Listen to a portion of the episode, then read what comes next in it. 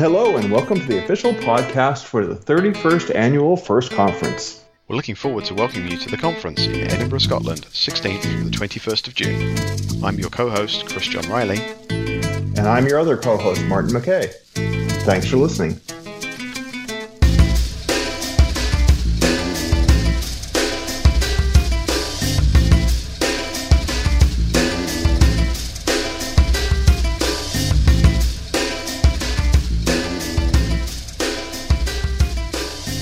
Show, we're lucky enough to be talking to Mike Murray and Robert Lelewski from SecureWorks. Welcome to the show.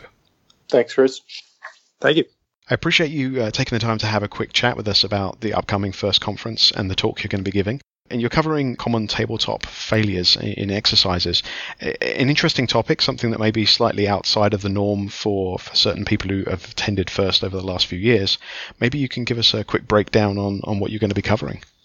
Yeah, thanks, Chris. So uh, one of the the most commonly facilitated engagements that uh, our team here at SecureWorks runs are tabletop exercises for our clients. Uh, we find that these are a, a, fairly low impact way to get the the organization to review and refamiliarize each other with uh, their plans and processes for when the inevitable happens. So it's it's something that that is increasingly common uh, among our, our, client base for them to request uh, these exercises. Um, and really, what we're trying to do is just highlight some of the the points in advance uh, of maybe facilitating uh, internal exercises uh, that we see commonly in that consulting role come up.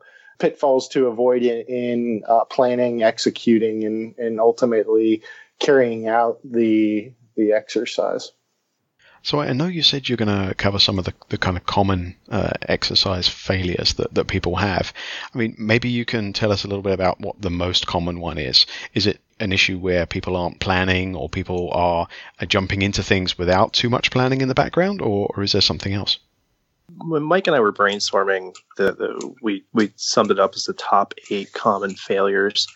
Keeping in mind that the vast majority of our clients that engage us for tabletops probably have not run tabletops in the past. So for a lot of our clients, it's it's their first jumped into a tabletop, or maybe their second or third, but they're not really in tune with a repeatable process and haven't hit a lot of those pitfalls. So in that journey and developing and facilitating a tabletop for them, we tend to hit a lot of those pitfalls with them, and we try to steer clear of what those may be one of the, the biggest pitfalls uh, that I see on my end is that folks don't want to include cross functional representation. And by that, I mean, it's very easy to get a bunch of IT guys in a room and pile them into a conference room and figure out a problem.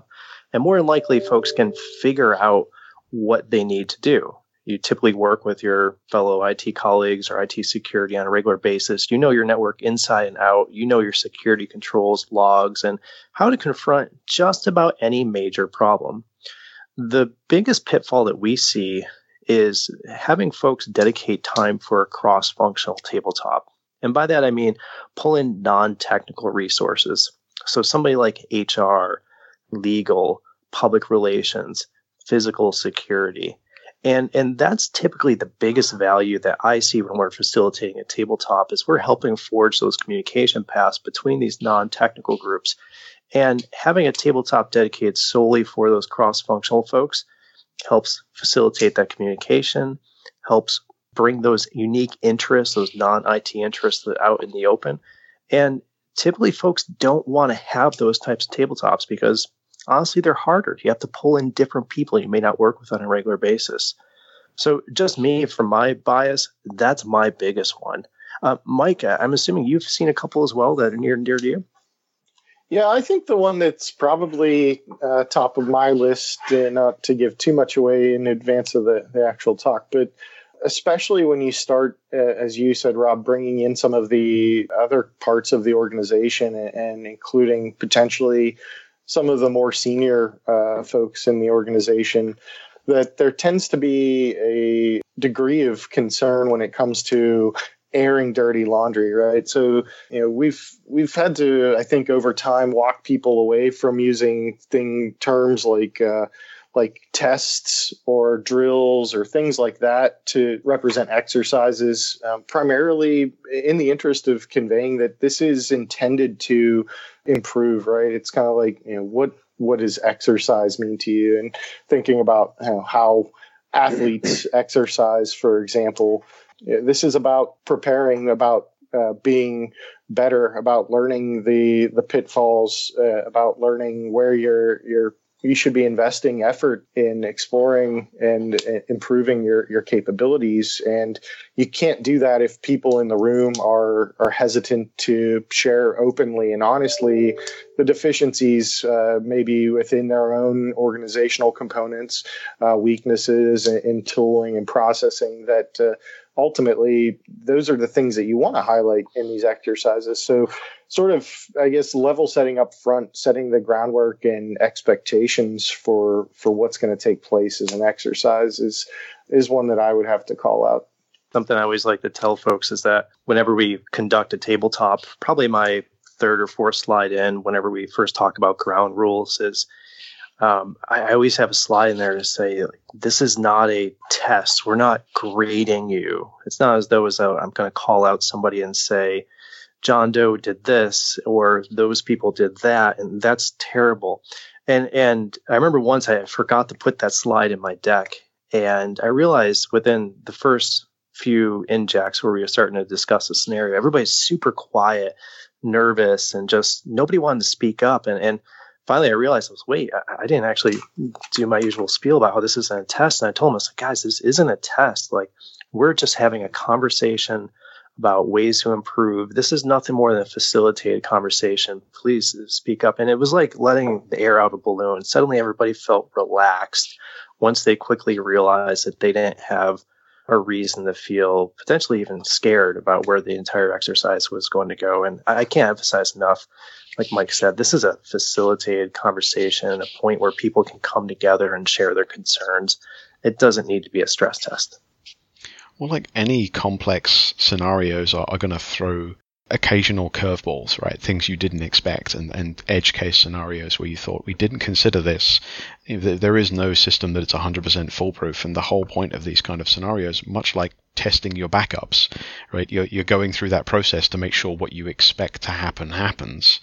You know, at the, at the very end of it, you're making that process better by testing it and by, by reviewing it and, and learning from this, the, the mistakes and the, the processes that don't go as smoothly as you think they're going to go.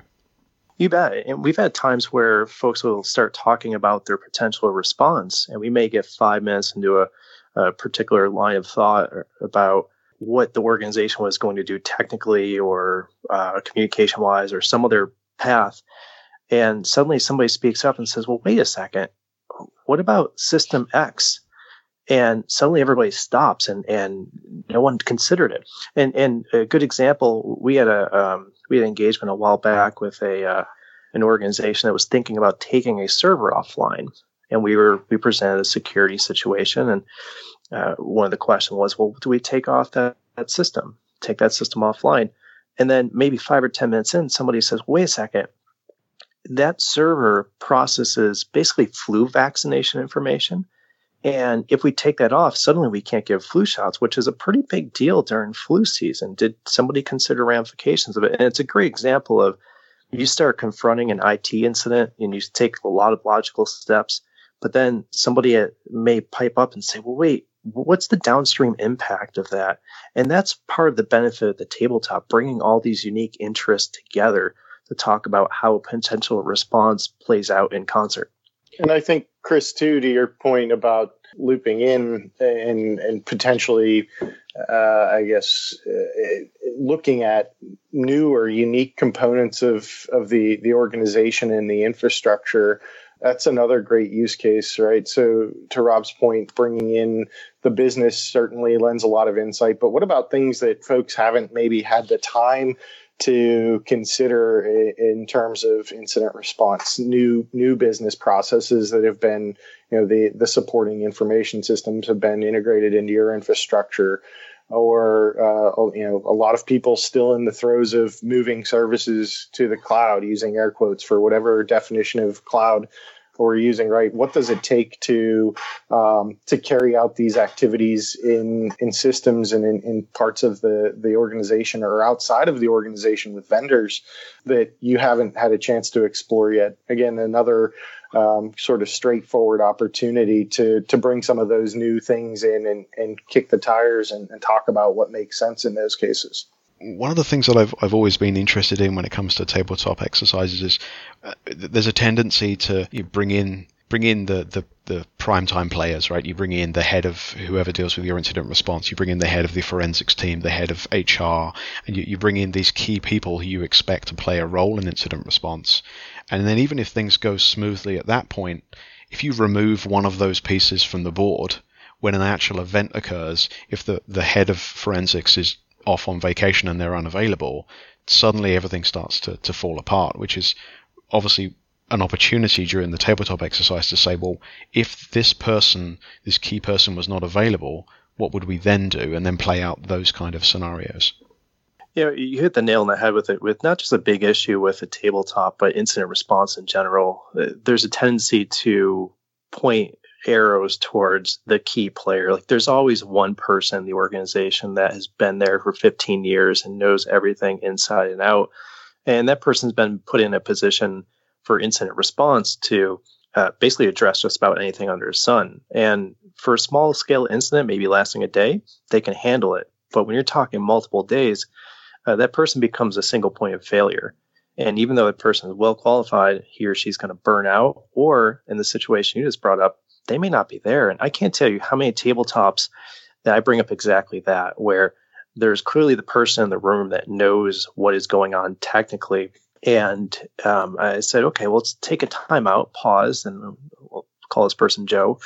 Uh, let's say Joe is on vacation. And of course, Joe always says, well, I'll always be reachable via my cell phone. Oh, okay, more than likely you can, but let's pretend you are off diving off the coast of Belize. You are unreachable. That person is gone. And typically, what we see is that the response breaks down. There's not a chain of command that falls into place where there's a clear second in command, and losing that knowledge just basically sends everybody flying different directions. Yeah, and that's obviously where it's important to draw those things out in a tabletop exercise as opposed to in real life events, right? You you you plan to fail, otherwise you're not doing uh, the the process justice, right? The process should be flexible enough to be able to adapt for those kind of things. Yeah, and you want the the process to be flexible, but you don't want people to to feel like they've got to be uh, more flexible than than they they should be, right? So I mean, to to Rob's point, there's also uh, the need to ensure that when there is an incident, like an actual incident, that that probably very key and important resource in your response capability isn't trying to go it alone, right? Tabletops are a great way to to highlight the the reliance and and discuss you know you're not going to have to do it alone. You know guy that's been around forever and, and knows all the ins and outs of stuff um, you're going to need to rely on these other parts of the organization. There are decisions that are going to be made that you know you probably take a good guess at based on your experience but you're really not in an authoritative position to make those so again, clarifying the roles and responsibilities and, and, making sure that folks know that you know, it's not something that just that one person that's been around forever is going to be able to handle. If it's an actual incident, it's going to require more than than just that person. There are things that are outside of their their area of expertise that that they're going to need to rely on others for. It's a great opportunity to bring those things to light and, and really highlight and I guess instill in the other parts of the organization that you know this isn't just an IT thing anymore, and uh, that that we're going to need your help in, in effectively and, and comprehensively responding. To teams that may be interested in, in learning a little bit more about tabletop exercises, other than coming to your talk, which is obviously a great start for the for the teams, when should they start to, to look at this? Is this is this a day one your processes are being put in place, we should do a tabletop, or is this something that, that companies should do as they become more mature with their, their processes and they need to be able to understand where things may go wrong? Personally, I feel as though a, a tabletop is applicable just about anywhere on that maturity spectrum. And I always like to tell folks that it's a good idea to have an incident response plan in place. I mean, that's basic security 101, have a plan in place for when something bad happens. But there may even be value in having a tabletop before you have a plan in place because you can walk through what may happen in a facilitated conversation kind of a sense, not stress test. And that could potentially help you build out your plan and identify nuances to your organization that should be represented in the plan. And of course, once you actually do get an incident response plan as being that foundation for a response, hopefully there's a component within that plan that states every six months we will do some sort of an exercise, whether maybe uh, in July we do a more of a technical exercise, and then December we do more of a management focus exercise. And my point being, pretty much anywhere in the maturity spectrum, there there's no real bad time to have a tabletop.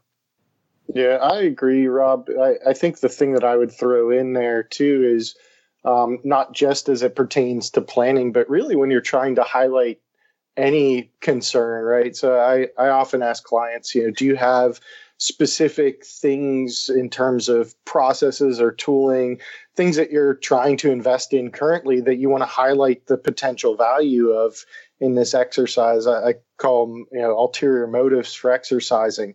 You know, have you been trying to push um, some security vendor contract through contracts and you need to highlight that hey we need this contract to be executed or um, you know hey we we have a, a lack of visibility uh, in some part of the network or we need to you know upgrade our tooling whatever it happens to be. You know even the planning and sort of the maturity of the organization aside um, there's always some pet project or some something that you're trying to push along that the tabletops can be a good way to highlight again across the organization a need gain support etc that's a great point, Mike. And and a lot of our tabletops, uh, I can't tell you how often when when we ask them in that planning stage, uh, what are you trying to push? There, there's typically some sort of an agenda there um, every now and then you have a client or two that says, look, we just needed to check the box for compliance. And, and that's fine. We get it. But there's almost always something that you're, you're trying to push, whether it's help desk education or just simply educate folks on the existence of the plan and what to do or uh, how to involve vendors. There, there's almost always some sort of additional benefit. It's not just you have a tabletop, you check the box. People are more knowledgeable. You may identify a few deficiencies, but it's a great opportunity to focus on something that is near and dear to you that you may have been pushing for quite a while. It sounds like there's a lot people can learn by uh, coming to your talk and, and listening to, to, some of the, the common exercise failures. Uh, hopefully, people will have uh, time to, to have a chat afterwards and, and make sure that the tabletop exercises go smoothly. Well, we certainly hope that they find value in it thank you very much for taking time to chat to us, Mike and Rob. Really appreciate it, and I look forward to talking to you more at the event. Likewise, Chris. We'll see you in Edinburgh. Thanks.